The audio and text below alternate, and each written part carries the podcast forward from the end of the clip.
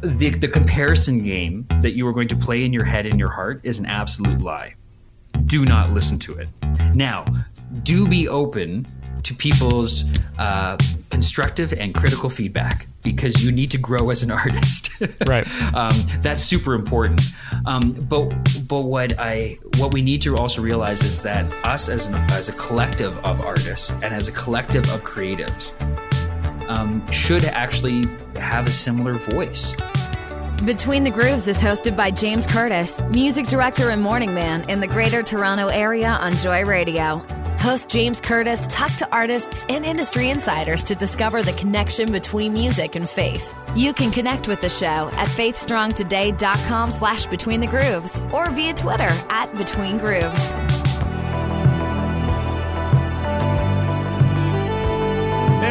Here we go. Welcome to Between the Grooves, your weekly look at music, ministry, and everything in between with today's top Christian artists.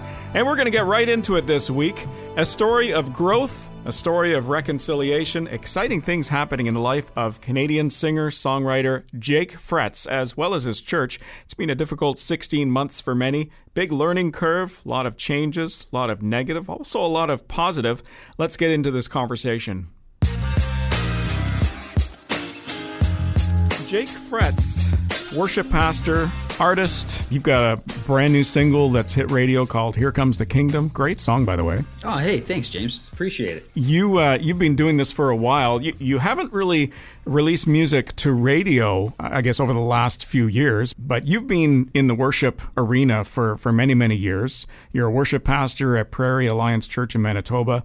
Uh, What's it been like leading worship during a pandemic? Oh man, you know it's been so for out of the 20 years that I've been leading worship. I mean, straight from high school, I've never seen anything like this before. Where None of us have. right? I mean, uh, yeah, exactly. But what's what's more bizarre is trying to lead a camera in Yeah, worship. yeah. Um, one of the one of the things I realized that I was missing so much was the people in the room who you're getting to worship together with. So that community. Um, man, trying to get a trying to get a a camera to sing along Yeah. or trying to get a camera to stand up when it's when it's that part of the song where you need everyone to rise out of their chair and and to belt it at the top of their lungs. Oh, that was that was a definite challenge that i did not see coming. Uh, so that being said if i'm really honest i've actually come to really appreciate and enjoy this season because it's allowed me as a worship pastor and us as a worship ministry to begin to evaluate what do we do and with a different set of eyes and with a different amount of intentionality so so I, I, on one hand i miss a lot or I, I miss worshiping with people and i can't wait to have them in back in the room but I feel like we've also taken this last year and a half to really make good on what we could do in this season in a way that we would never have been able to do if we didn't have the opportunity like we have. Right, right. Now, have you mm-hmm. been doing everything live or was it pre-recorded? Do you know we've tried both? Okay. Uh, and, and and with a with a mix of um, you know just with mixed reviews. Frankly, the pre-recorded stuff is great simply because you can place a higher value on production. Um, Yeah, but then the you spend a lot more time on it too.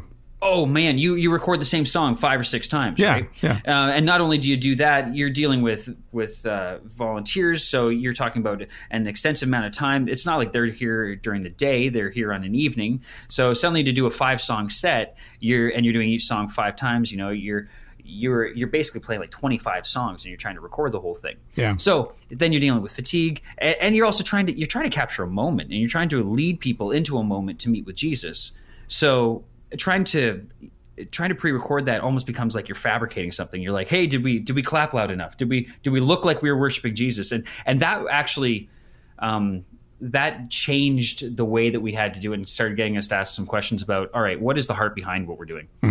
Um, so so in that, I, I found the pre-recording actually led us to just simply doing live recordings. Um, and that's where we ended up landing. And we've been doing that now for, for over a year. Now, by live recordings, it's still pre-recorded, but you're doing it live. Like this is the way. We're not going to spend some time going in and editing or changing or anything like that. No, I, I'm talking about Sunday morning live streaming in real Okay. time. Okay. It happens as it happens. Okay. Um, and, and we progress towards that. Right. I, I will say we did not start there. Actually, sorry, we did start there, and it was terrible. we were terrible. Yeah. it, it was. It, it really was bad. Um, now, I, anybody who's my friends were listening. We've all laughed about this already, but but yeah, we watched our videos and like we don't sound anything like we thought we sounded like. Right. We don't. We, we can't play as well as we thought we could play. Um, we don't look like we're actually meeting with Jesus, nor do we look like we're trying to engage people. Um, man, we have a lot of things to learn. So we went back and began to pre-record everything and then we gave our sound techs and our musicians a chance to to brush up and, and to and to grow in their skills. And as we developed, we found then it became one uh, less of a burden uh, time wise and tech wise, but two, uh, it became a more real experience if we could do it in, in real time live on the Sunday morning and, and try to execute everything in real time. Right. My brother is a pastor in Ontario, and um, we've been tuning into his church uh, a lot over the you know last year and a half. Um, and I, I, found this was interesting. I mean, one of the positive things for me personally is I don't have to get up as early on a Sunday morning. I can sleep in a little. I can eat breakfast while praise and worship is happening. So I might not be participating in that sense. Um, yeah. I was running a little late this past Sunday, and my my wife was already tuned in, and I'm kind of you know listening as I'm doing whatever. And uh, can I say it sounded so professional, so clean. I mean, the audio was crisp. The quality of the musicians was incredible. The singing, you know, nobody off key or whatever. I didn't actually know that she was tuned in to service. I thought she was listening to, um, you know, a YouTube video of the song that they were worshiping with. I honestly thought it was the original artists uh, that were, you know, performing, and, and she was just watching that while she was passing the time. So I, wow. I would say that it certainly forced churches to get better in what they do. Absolutely. Um, you know, th- I mean, make sure you, you tell your brother that. By the way, that's just such a gift. That's yeah. a real real compliment. Well, he's an um, amazing um, guitarist too. So I mean, him adding the you know the electric in there once in a while, or or you know, um, yeah, I mean, he's not the only musician, but he's one of them, and uh, and they are very music focused in their church as well. But I just found in previous weeks it wasn't as tight. So obviously they had a good sound mm. person, they had good musicians, they had good singers all around. It sounded amazing. So I'm in another room hearing this. I'm thinking, is is that his church or is that something else that my wife's watching? And it was it was phenomenal. It was good. Wow, that's pretty cool. Yeah, you know, I, I, found that a lot of churches have had really up their game on the tech side of things, um, but then also just in a, in a creative sense. The I, I, think what we what we did a lot before was we allowed the energy in the room to hide a lot of our mistakes yeah. as musicians, yeah. and then we also we also let it hide a ton of our. Um, I wouldn't ever even say mistakes, but maybe inexperience as audio technicians. Uh, so where you would might not know what to throw in your signal chain to pro, to provide a, a, polished sound. So what compressors, EQs, um, you know, even effects that you might throw on top of there. Uh, I just found that this season has provided a great learning curve, um, which was, I will admit, steep.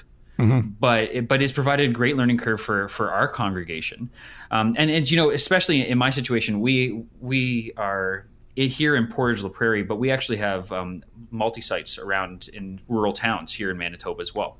So we so we actually um, broadcast our live worship to Neepawa, an hour away, and uh, goes out to Dryden, Ontario, four hours away, mm-hmm. and and we're going up to Dauphin, two hours away. So so we've had to really polish what we're doing and make sure that it's it's not really a distraction. And I think that that's the heart of it, right? Yeah. Um, now, when you're talking about the ahead. audio side of things, the the yeah, uh, I mean, I've done audio, church audio, but audio in general for years and years and years, and I think the one of the issues churches uh, in general had to deal with at the beginning of this pandemic when they were forced to be online versus in person was to recognize that live audio is very different from uh, you know online audio. The, the the sound is completely different. You might add effects in live and it's hidden by the congregation um, and it's just hidden by the you know filling of the room as far as the sound is concerned. And then it's so much more predominant online that you got to roll back the effects you know? Oh, absolutely. Yeah, do you know? I mean, much like I'm sure other churches, we ended up having to build a recording studio over the last two years. So we had to set up a whole separate room with separate monitors, uh, separate mixing station, separate uh, audio engineer, and and mixing simply for that. And then you're going and checking uh, all the other computers, or you grab the phone and you go take a walk, and you're like, okay, what is trans or how does this translate after it's being compressed again by YouTube or whatever yeah. other um, whatever other site you're using to stream. And uh, yeah, it, it's you just you got to do a ton more work. Um, I think it's worth it. I think I think being able to to translate those moments and translate that emotion uh, in real time and having techs who are able to mm, let's say use the effects to nuance uh, the emotion that's happening in the song. Mm-hmm. Um, I think I think it's a skill set that it, that we've overlooked for a long time. Absolutely. And we kind of just let we just we just kind of let it go for a long time because if everyone was singing in the room, most of us were happy, right? Yeah. We're like, look it, they're all singing along. The guitarist is smiling. The worship leader is belting it out. We don't care if their voice cracks. Not really. Most people might might not even catch it. This, some people might, but a lot of these things we just kind of let it slide by. But when you're when you're watching something that is recorded, that is being streamed, uh, the the expectation is just that much higher. And so if if you ha- if you're having any of those things, they're being captured. They can get rewatched. Um, you, you, just you just need to up your game. Yeah, I mean, so, you hear everything online, so you oh, can everything. I mean, it, you can hide and mask things as much as you want with bad singers or bad musicians, but you can hear all of that stuff, and that's why you know obviously the quality of you know excellence as far as the musicians and singers is concerned is so important, and also the sound guy. The sound guy. It's interesting because uh, way, way back when I had the opportunity, I had sent off my resume and I had some audio experience. I sent my uh, resume off to a bunch of radio stations and TV stations and stuff, and I got a call back from from a TV station actually, of all mm. things. And uh, now I'd already accepted a job somewhere else, so I never took this one. But the first question this audio guy asked me at the TV station was, "What musical instruments do you play?" First oh, question. Yeah. And the reason why is because he wanted something somebody musical. And and I'm a firm believer for an audio engineer, if they've got a musical background, they're going to be your best guy because they know how things are supposed to sound. They can hear things that a guy who's not a singer or not a musician wouldn't necessarily hear. Oh, absolutely. Well, you, your sound tech is part of your band. Absolutely. I, I think yeah. often, often, especially in churches, what we end up doing is we talk about sound, we talk about the musicians, and then we talk about tech, and we really consider them to be two separate teams or two separate entities.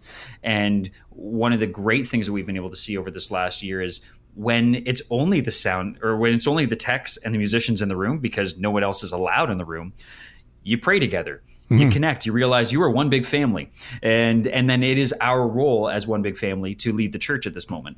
So what do you do? You start unifying and working together. You start talking. We started having the best candid conversations we've ever had, which, if I'm really honest, hurt a lot of feelings at moments. Um, but but we're we're all so much better for it. Yeah to be able to dive in, to be able to actually, you know, part of our process now in our church is that the entire band and the tech, we we all watch the service back and make notes of, hey, here's what we're doing good as a team. Here's what we're here's where we could grow. Here's where I personally could bring a um, bring my best next time and, and improve next time so that I could better serve the whole team.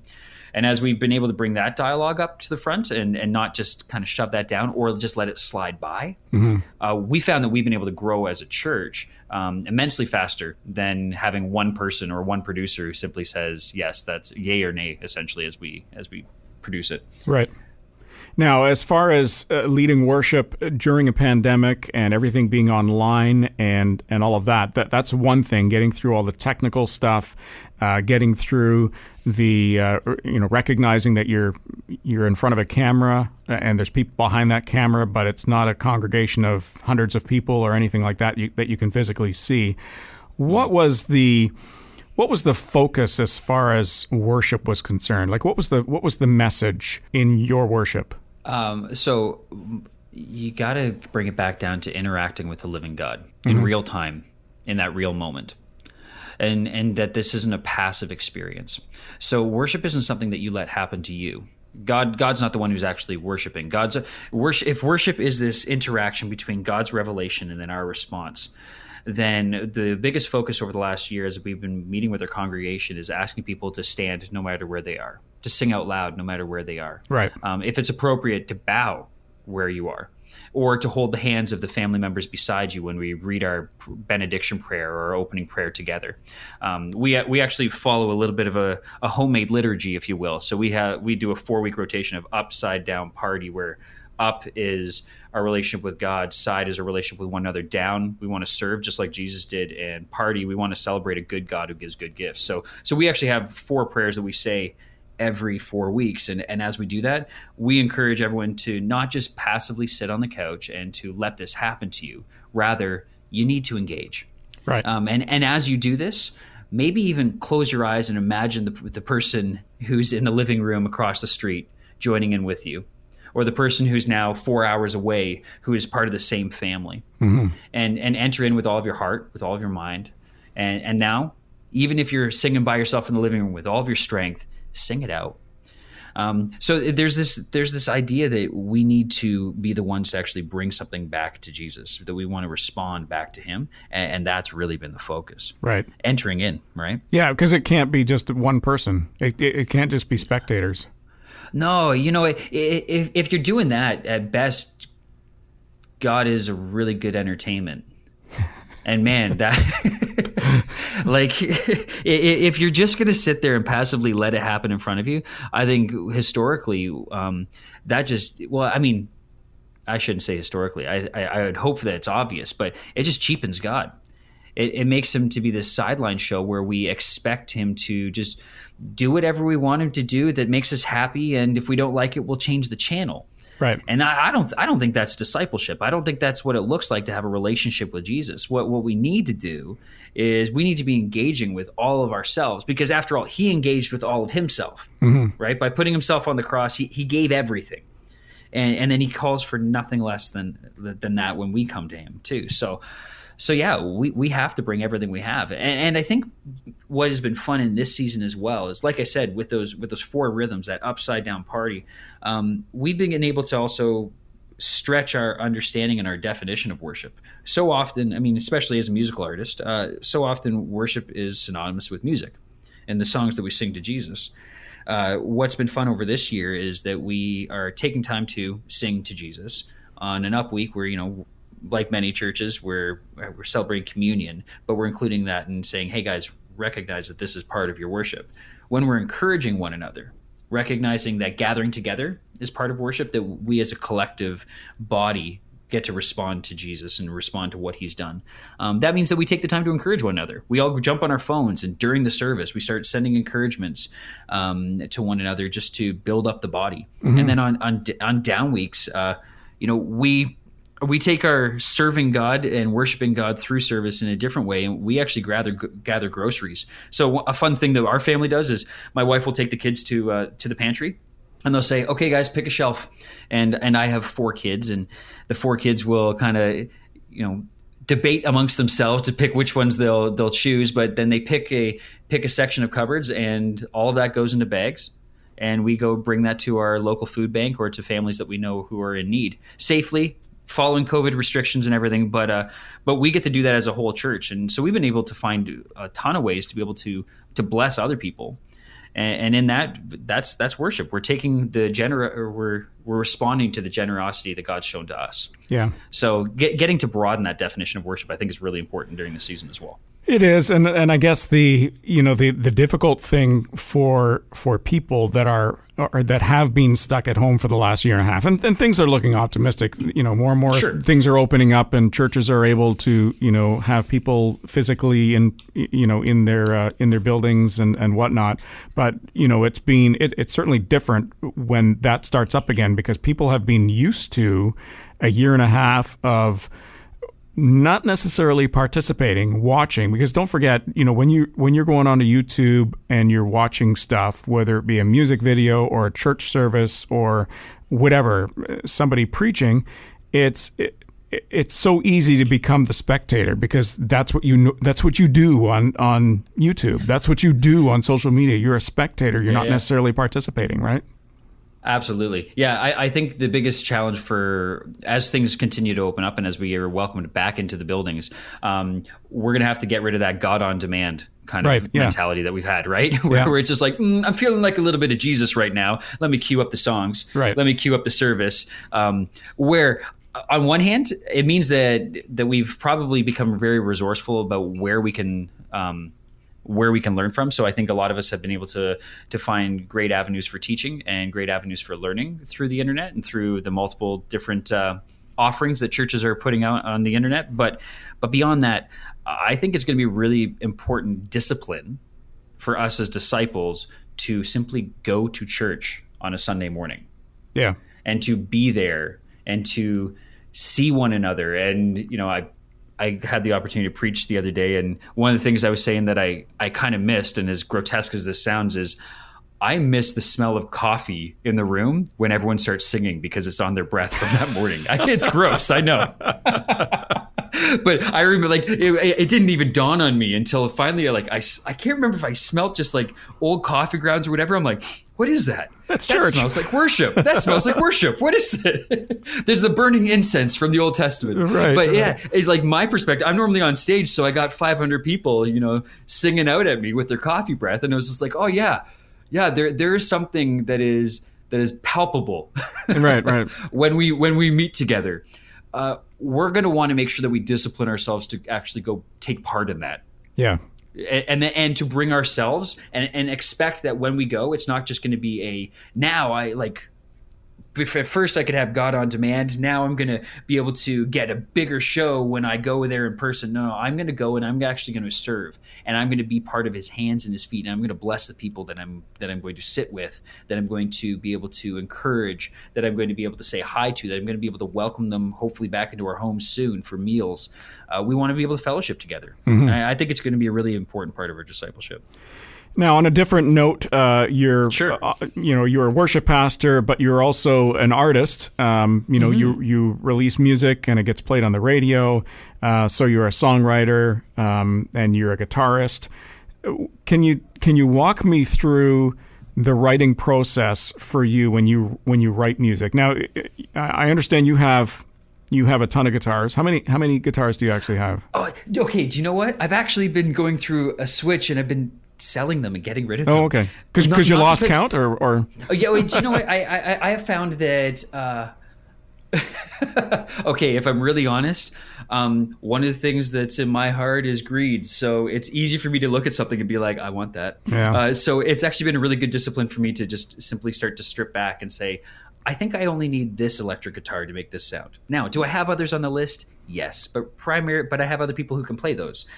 Uh, what's best for me right now is to have this guitar and to have this acoustic. So I, I actually primarily live between three guitars right now. okay. Um, and I have two acoustics, one electric. Uh, uh, they're all custom done in a way, and they're the ones that I love.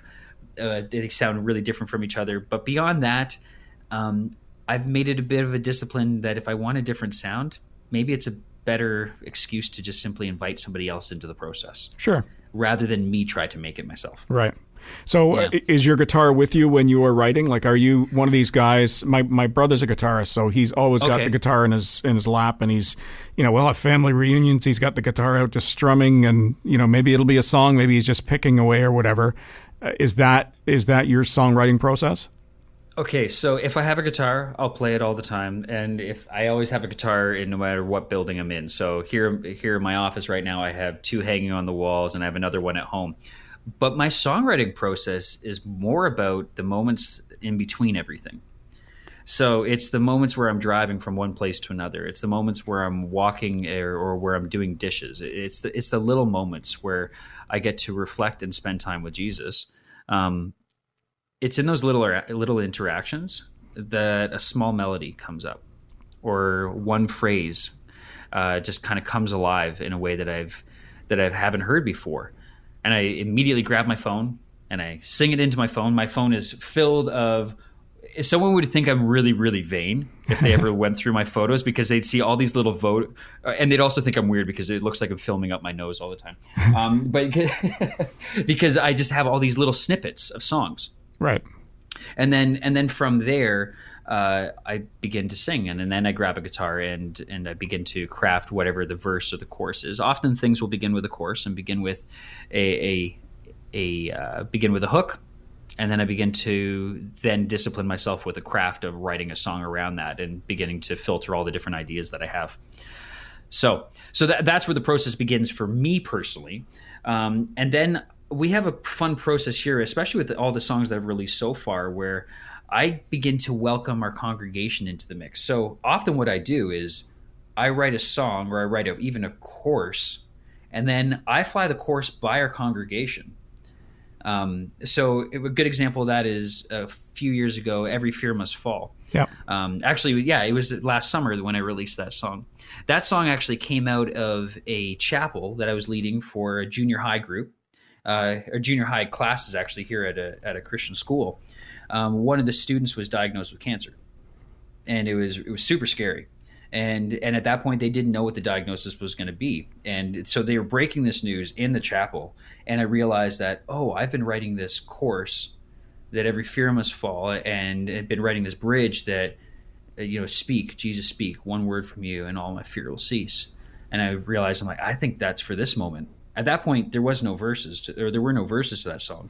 I just simply went up and, and as I led one song, I said, okay, I think I have a new song for us. And I quickly scribbled down the lyrics and I gave them to the to the uh, computer tech and he like typed them in super fast. Right. Like, I just want you guys to sing through this with me. And as we sing this, we're going to use this as a prayer uh, for the student. And and that's how that song actually caught on. From there, uh, we then started to make tweaks because you realize you might have a line or two that are really hard for the congregation to sing along with and and as a as a worship leader i'm always trying to listen to what's going to be accessible. And as an artist i'm always trying to balance that idea of what's creative and then trying to find that middle ground of of what is both creative and accessible for our congregation um, so that people can meet with jesus and be inspired to meet with jesus. Right. So yeah that, that's that's the that's the process of what it looks like to begin to write a song. Can you tell me uh, if is there a story behind your latest single here comes the kingdom Oh man, here comes the kingdom. Here comes the kingdom began with the, the realization that I, am really selfish, if I'm really honest.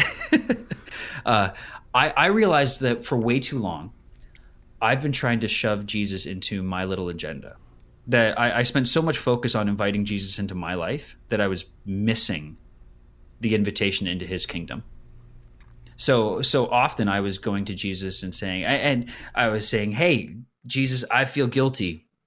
Would you let me feel your forgiveness?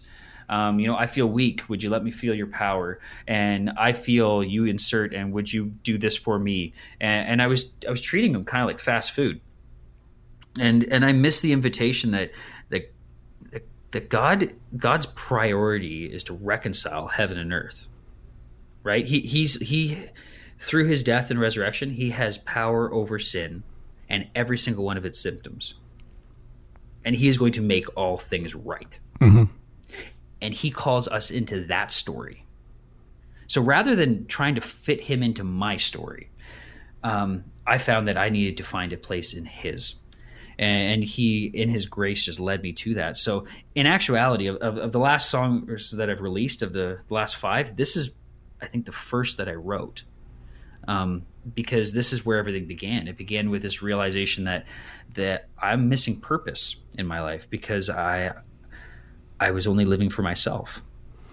Uh, in my opinion, this is the best one yet. Thank you. Just, just, and I'm not trying to brown nose. Yeah, no, like that, I, appreciate that. It, it, you know, it's probably. I was going to say it's the most personal, but maybe I want your heart is is right up there with the the personal side of it. But, but uh, but yeah, the, the idea that we can come alive in God's kingdom and that that all these things will happen. What's amazing is in this song, I've seen all these things happen so far in our church. Yeah, I, have seen people physically been healed. I, I, have seen the reconciliation um, within broken families, within broken relationships. I'm watching it happen here in my town. Um, you know, with current events between uh, indigenous and indigenous leaders and non-indigenous leaders and in the church. I'm watching that reconciliation happen right mm-hmm, now. Mm-hmm. Um, I, am getting to I'm getting to live these stories. So so I, of all the songs, I'm actually the, definitely the most excited about this one right now because I'm watching it play out right in front of me. I think it's really timely. I've been listening to a message series on uh, the title of the message series is justice, but with the justice is reconciliation. So everything you're saying just just uh, resonates uh, completely with me right now. And like you said, mm. especially with current events happening, um, not just Canada but North America for that matter. Uh, Can you can you share? Has, has there been any? Uh, you mentioned that uh, you know the indigenous uh, people and and how this song has kind of you know meant more to you because of that. Can you share a little bit more about that? Sure, I, I, can bring you. How is this? I'll bring you in on a story that's happening, and you. I don't know the ending yet, and neither do you. But we're going to watch it play out. Okay, so, so this is this is late breaking, folks. This is this is know, here. This is it. You heard it here. It's it's happening right as we speak. That's right. Yeah. What's pretty amazing is over the last, uh, actually throughout COVID. Um, no, let me backtrack. Uh, Portage. Is, so I didn't grow up in Portage. I, I actually grew up in Southern Ontario, um, in Burlington. I spent another 12 years out in Saskatchewan, and then I've, I found myself here in Manitoba, really feeling like God led me here. Did not totally understand why, um, and sometimes not even sure how I ended up here. But it just it was the perfect place. And as soon as I got here, I knew that God had me here for a reason. Um, over the last f- years, we've just been cultivating relationships with uh, with our neighbors, and for us, uh, we have four, if not five, indigenous communities just surrounding us here, and and one third of my town is actually indigenous. So so for us to love our neighbor means that reconciliation has to be part of part of our story. Mm-hmm. We can't avoid that. Um, so as we've built friendships and as we've looked to um, you know serve one another and just to grow to get to know one another, there became this need that we were able to see uh, that spiritual songs and indigenous culture was being forgotten. And simply being forgotten because the older generation was passing away and and the the culture was not being shared with the younger generations in a way that it was going to be remembered. So so recently um, we've actually been invited into this preservation of culture which again we didn't understand what was going to be found in Kamloops or in Saskatchewan and, and, all the things that were going to be hitting the news. This story was happening long before that, mm-hmm. um, but God was just leading us into through these friendships uh, into this in this great opportunity where. Um, our church is in the process of actually buying a plane right now. Really? And we're yeah, really. It's and not, not just. And here's the thing: is um, when I say buying a plane, it's it's wild to see how much this matters to Jesus because when we announced to our church that hey you know what? We've we've been able to partner with a few folks and it looks like we're going to get to do this we need about 70 70 more grand. We got a call like the next day. I'm not even exaggerating. Next day saying hey um, here's the 70 you're good let's keep going. And, and jesus can, continues to show up that every time there's a financial need somebody like within within days shows up and just says oh i heard about this i'm in.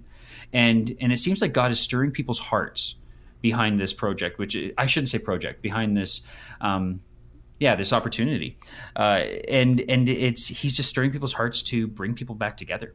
So this matters to Jesus. It's incredible, and and what it looks like right now is that within the next uh, month, maybe two, we're going to be in getting to fly into northern communities and begin to uh, record these songs for no other agenda than to simply preserve them and, and to give them back to the community. So it's not like we're going to catch them or collect them and, and do something with them after the fact. Um, that's not our role. Our role is simply to be there to help them be preserved and help preserve a culture that is that's being lost right here in our midst. Right. Instead of ramming down your culture down their throat. Oh, absolutely. You know, it, so if I could bring this up, it, I was talking to someone else about this, and and their first response, which which might be like many's, was was simply that oh man, if, if you're going to capture all these songs, what you should do is then package them up into a CD, and we need to like, or not a CD, in an album. We should share them around for everybody. Um, and and already the the agenda was starting to form behind what we were going to be able to do, and, right. and we just had to pause and just simply say, hey, you know. Um, assuming our, that we have that kind of authority over someone else's culture, is what's got us here in the first place. Right. We need to back. We need to back up. Yeah, that's not um, for you to necessarily decide. Now, if they decide to do that, two thumbs yeah. up, right? But that's for them Absolutely. to do. That's for them to take the credit and to say, you know, here's here's what we've done. Uh, obviously, with some help, but but yeah, that, it's, their call, not yours. Absolutely. So, so what we're right in the middle of right now is as we get to, uh, you know, as I'm releasing the song about "Here Comes the Kingdom" and talking about reconciling heaven, or reconciling heaven and earth, and and we getting to be part of that light. We're now getting to live out the story of of of you know honoring people who are made in the image of God, yeah. and getting to live that out in a really unique way. Uh, so yeah, that's super exciting. I, I don't know how else to say it. I and and every time I try to talk, I, I feel like I, I might say too much because I I don't know how the story is going to end. We're right. right. in the middle of it. Yeah. But it, but it is it is pretty amazing to see how quickly things are coming together. And and, and how timely too. You know, like oh, you said, this has been, you know, in process for months and months and months, long before, you know, any headlines uh, happening in Canada, you know? Years. Do you know do you know what's really cool about this? There's no agenda this was not a strategic plan to go out and to isolate a people group and to and to do something for them because then we've made people projects again right and and and for and too often i mean i, I I'm probably preaching to the choir, but I mean, too often we make people pro- into projects, and and then therefore we miss the people. We we we dishonor the person who's actually made in the image of God, um, and by by just degrading them down into a project. In this case, these are friends. Mm-hmm. We're all on a first name basis. We're all going to go and be on a first name basis with these new communities that we're going to engage with, um, and and then we'll see how the recording process goes to be able to help preserve these songs. But but beyond that, there's no like big strategy or big agenda that's trying to push this. It's just simply us trying to be faithful in the moments that we're discovering ourselves in, and realizing that when you look in hindsight that that it looks like God's been orchestrating something all along. Mm-hmm. I will say uh, your comment about this is not a project. Uh, that's a powerful message for the church. Because how how often does that happen in the church where you know there's this big vision and now it's a project and this is the way we're going to do it and we need this person this person and this person. And they don't necessarily they haven't necessarily bought into the project um, but the project is precedence. It's it's the most important thing versus the people that are making it happen yeah, I, am going to butcher a quote by Dietrich Bonhoeffer, but I mean, he's the one who said something along the lines of, um, "If we value the ideal of the church more than the people themselves, we do a dishonor to both." Mm-hmm. that's that's the layman's version. But I mean, the, the the truth is is that if we put um, if we put the ideal of what we think that church needs to look like or what that project needs to look like above the people who are right there, then then we're missing the people that God actually has called us to love. Right. And it's and absolute. Oh yeah, and it'll absolutely be messier. Like, oh, for sure. Don't that, miss that. That's the reason but, why so many get hurt. So many people get hurt by the church, right? Yeah, exactly. Surprise. I mean, well, yeah. Well, I mean, like think about it this way. I mean, to to take it back to the some of the artist conversations that we've been having. Um, so often we look at the way that we write songs, and we we are we write songs simply to uh, to fill a void where it's like, man, it looks like we need a new song. Let's uh, let's just hammer something out that that sounds good, that has a good Christian message, and then we'll play it.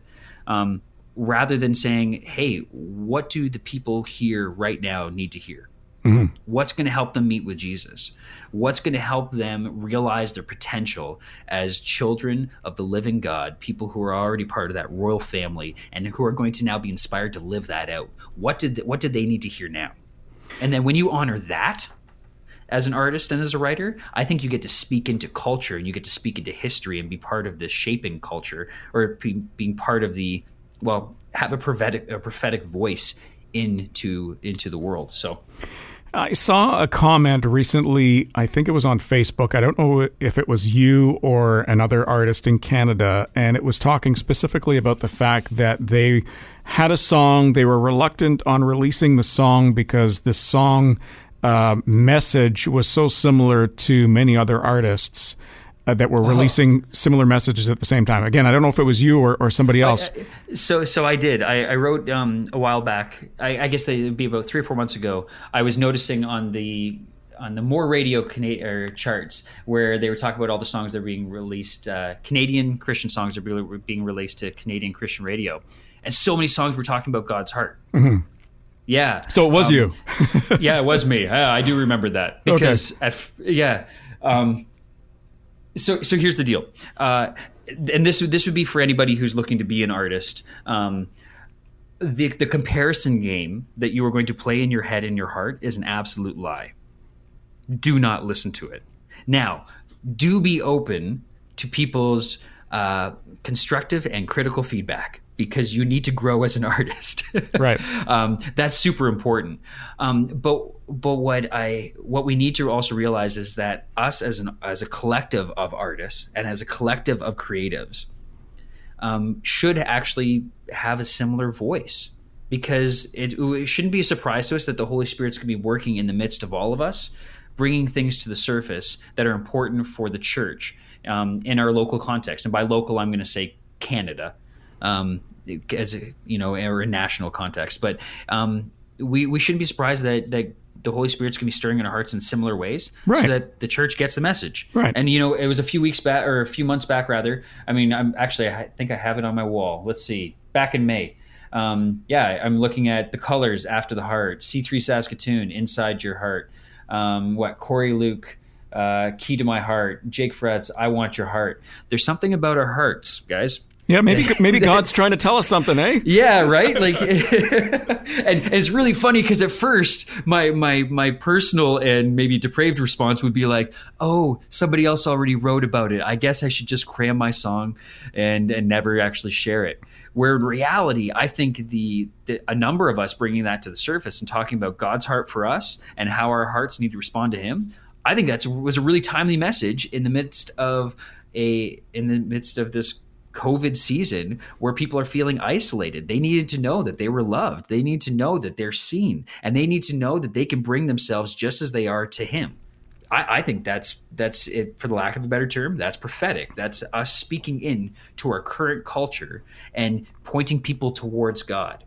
Yeah. I think that's that's a great opportunity as an artist, rather than a moment for us to wallow in uh, in you know what's probably best recognized as fear. Well, fear to release a song because oh, I don't want it to get confused with another song, or uh, oh, there's too many songs out there with the you know with the the message of heart or God's heart mm. in it. So yeah, I'm just going to hold off on releasing it, and maybe that that's the wrong thing to be thinking. Uh, maybe God has other plans, which is obviously the case in this scenario. Yeah, I, I believe so. I, yeah. I think that's exactly what's going on. Uh, pretty exciting times, I guess, moving forward as as we get out of this pandemic and uh, people start attending church again. And like you know, you guys, uh, which is it's exciting to see what's happening with your church, but also with your um, group. I'll say uh, with the reconciliation, and it's it's like it's like it's like the pandemic never happened. You know what I'm saying? It's like you know we've we've we've kept moving forward. We've kept moving forward, and that's exciting to see in the church overall, where churches have embraced the technology, they've embraced the change, and and what I see that's really exciting, and I've said this in past episodes too. If the church hasn't learned from this, even from the technology standpoint, uh, and offering this, uh, you know, online services as a as a regular thing. Like, don't don't just stop doing it once the pandemic mm-hmm. is over. Once, you know, it, there, I believe it. There's a need. I believe it's met a need, and you need you need to continue meeting that need. Yeah, you know, I, when we start running you know, I work at a church, so we run the numbers of attendance. It's really funny to me to see that um, we have more attending online than we've ever had attending in person. And for a brief season where we were where we had come out of isolation and we were meeting in person and doing the online. Uh, right now, currently, we're back to uh, back to simply just online. Um, but when we were doing both, we actually had a greater attendance than than ever before. Mm-hmm. And I, I, think it just it's brought to light the um, the need that people have to be able to uh, access the church yeah. and to do it in, in a non-threatening way. And and I mean so many times we as churches end up thinking that what we need is better greeters at the front door. And if they will welcome people in oh no let's move it one step further. Let's move it to the parking lot. Um, folks it's it's the internet. It's yeah. your, your, your front door is, is online. Um, if you want people to feel like I mean all you have to do is think about if you want to learn something what do you do? You pick up your phone and you say Siri show me and and you, you Google it right? You, yeah. you just look it up uh, in this case, that's what people are doing about churches. But it, what's great is we're watching people um, be welcomed into the community, welcomed even into an online community, um, long before they're ever in a in a face to face community.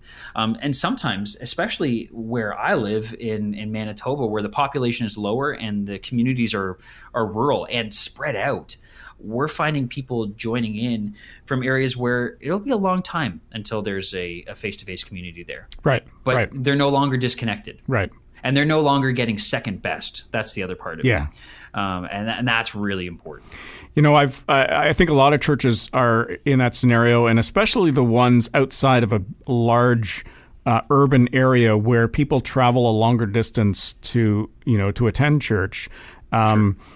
I know of one church where a lot of the people that go to church to that particular church drive, you know, a good 20 minutes, a half an hour to get there. It's not just right around the corner. It's not five minutes away. Um, and so this online church thing has has been really really important to them. In fact, uh, in this particular church that I'm thinking of, they were actually looking at the online presence way before COVID hit because they recognized that that's the way they could get home groups happening, as an example, where you could get people together on Zoom or whatever other technology and actually have these conversations and these these group sessions and these this time together and building relationships. Yeah, it's online, but you know, were people willing to drive a half hour, 45 minutes to the church on a weekday after work to do the same thing, whereas they could do it from the convenience of their couch, but still have that interaction, still have that um, that social aspect, and still have that relationship with the others in that group. Yeah, it's really important. Um, and like you said, even right now where we find ourselves in, in rural situations, that's often where our our potential new sites are coming up. So being being a church that has multiple sites, we're finding that our our, our new sites are, are beginning simply as a gathering of people who join us online and then get connected in person um, when allowed, but in person for the the small fellowship aspect because they are local. But there's no way they're ever going to drive two hours to our church, right, for a Sunday morning. Right? Yeah, like that's just that's just, that's just impractical. Let alone the winter when you have feet of snow stopping you. it's it's like it's not going to happen. So so to be able to be able to gather these small groups of people, um, that that's actually been part of our if I could say, church planting strategy. Uh, it's been simply using online to connect people. Yeah. So it's it's not going anywhere. Right. Yeah, I think it's exciting. I think it's exciting. I, I participated in a survey probably about two and a half years ago, maybe um, no, maybe it was just about two years ago. And I think in this survey, it was a bunch of people in the room, and there was marketing type people, there was radio people, there was a bunch of others, and mm. they basically the, the question was, how long do you think the church will be around as we know it today? And this was before you know uh, churches were getting online as they have been over the last year and a half. So, oh yeah, uh, it, and I I was very pessimistic. I said, you know, I was, and the reason why is because uh, I'm looking at you know who's coming in through the church, you know, the younger generation, and it's fine. You know, the church would continue to meet the needs of the older generations, but the young people who are online and they're on their devices and whatnot, uh, I don't I didn't at that time think there was anything for them. And I said, you know, give it five to 10 years. I said, actually, what I said was give it one generation and the church will mm-hmm. not be as we know it today. It, will be old, it'll be antiquated, it'll be falling apart. Uh, churches will be less. There'll be, uh, as we've seen anyways in the past, where churches will join with other churches just for the numbers, right? Sure. And and that's not necessarily a bad thing, but you know, it's it's the churches adapting to what's around us, whether it be technology, whether it be the way people relate to each other. And so, uh, you know, you can look at all the negative stuff about this pandemic, and then you can look at the positive spin and what's it co- what it has what it has caused for the church. It's it's forced the church to raise the ceiling. It's forced the church to uh, step up. You know. Mm. You know, I uh, so this is a, this is an ongoing conversation that we kind of laugh about amongst the staff, but I, I am my wife would refer to me as rainbows and sunshine. I am like an eternal optimist all the time, uh, to to, to maybe to a nauseating fact. Um, like it's, but I got to be honest with you. The the amount of things that we've been able to learn um, from this from from COVID and from the season that we've been in, from the season of focusing on technology, also learning how to meet personal needs rather than trying to just do blanket programs. Mm-hmm. I think that's been something that's been really important because uh, when you when you can instead of having a seniors program when you're calling somebody up on the phone saying hey do you have the groceries that you need? Right. And you're meeting a, like a physical need that somebody has. Um, in, in a way it's it's reduced a lot of what we've done. But i think it's meant that we've had to ask hey what's the heart behind this? What what should we be doing here? And is there a way that we can love people here that are right in front of us rather than um, us as pastoral staff thinking that we're doing a, some kind of job. And because it's big and because it's fancy and flashy we think it's important but really we're, we're just overlooking people left right and center. Right. I think uh, i think in general yeah. people aren't looking for programs they're looking for a community. Absolutely. Um, and, and, and they're looking to be inspired yeah. right? Like and and god is inspiring. Don't get me wrong. Yeah. Like he is. So so we get to be the people that introduce jesus to others. Um, so if we live with that as our focus i think think this pandemic has been in, in many ways there there's a big side of this that's been a gift. I want to be careful how I say that yeah, because yeah. I know it's caused a tremendous amount of of heartache um, and, and and just pain. Easy, so easy to misquote if people don't know the context. Exactly. Yeah, please, please, yeah, please, be, don't type that one out for me, James. All right, that, will be the soundbite, and everybody freaking out on yeah. you. COVID is a gift. Um, don't do that. Uh, but, but, but yeah, there, there's just been so many sides of this that when we when we pause and we say, okay, what does this tragedy afford us? What opportunities lay here in front of us, and, and how can we be flexible to to work with this? I think there's been a tremendous amount of good, and I, I think that's actually probably a good lesson for all of us in in every se- season that we're in. If we look for the way that Jesus is going to work, He can redeem all things, even this. Um, so it, as as a corporate church here in Canada, and I mean maybe even say let's say the Western world, uh, we're seeing ourselves wake up to people again, and that's that's a pretty big deal. People are really close to God's heart, and maybe for a long time we've cared so much about the programs that we've forgotten people. Yeah. So I agree. Yeah. I agree. That's uh, you yeah. couldn't have said it better. Hey, listen, uh, Jake. Uh, appreciate your time. Uh, great conversation. Really enjoyed chatting with you. Thanks, James. I appreciate it. Yep, it enjoyed our chat. It was a lot of fun, and we'll uh, hopefully be able to do this again. Yeah, I'd love to do that again. Thanks so Sounds much. good. All right. Take care. Talk, talk to you later. Yep. Bye bye. bye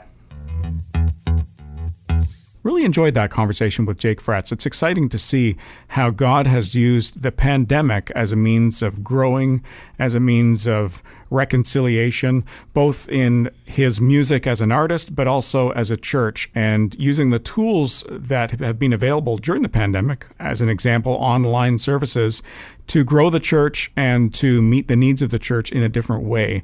So uh, I've really enjoyed this conversation. Great to hear from Jake and, and look forward to seeing all the exciting things that happens with him. Check out his website, jakefretz.com.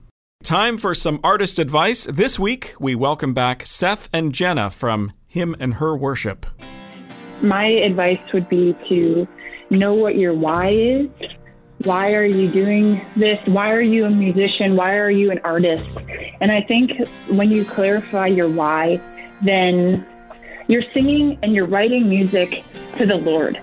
If it is possible to never lose the wonder in what you do, it's so easy to forget how important and how beautiful and how wonderful it is the opportunity to make art about Jesus, like how incredible that is. And just to never lose the wonder and the gratitude for that opportunity. Wow, so much wisdom there. Never lose the wonder in what you do, the honor and privilege to share your art with others and be present in every moment and know why you do what you do. Some uh, great advice from Seth and Jenna, him and her worship. Well, that is it for this week's episode. We hope you enjoyed the show. Make sure you subscribe to the podcasts for new episodes every Monday. Leave us a rating and a review. That just helps us reach more people. Don't forget, you can comment and follow on Twitter and Facebook at Between Grooves. Hey, see you next week.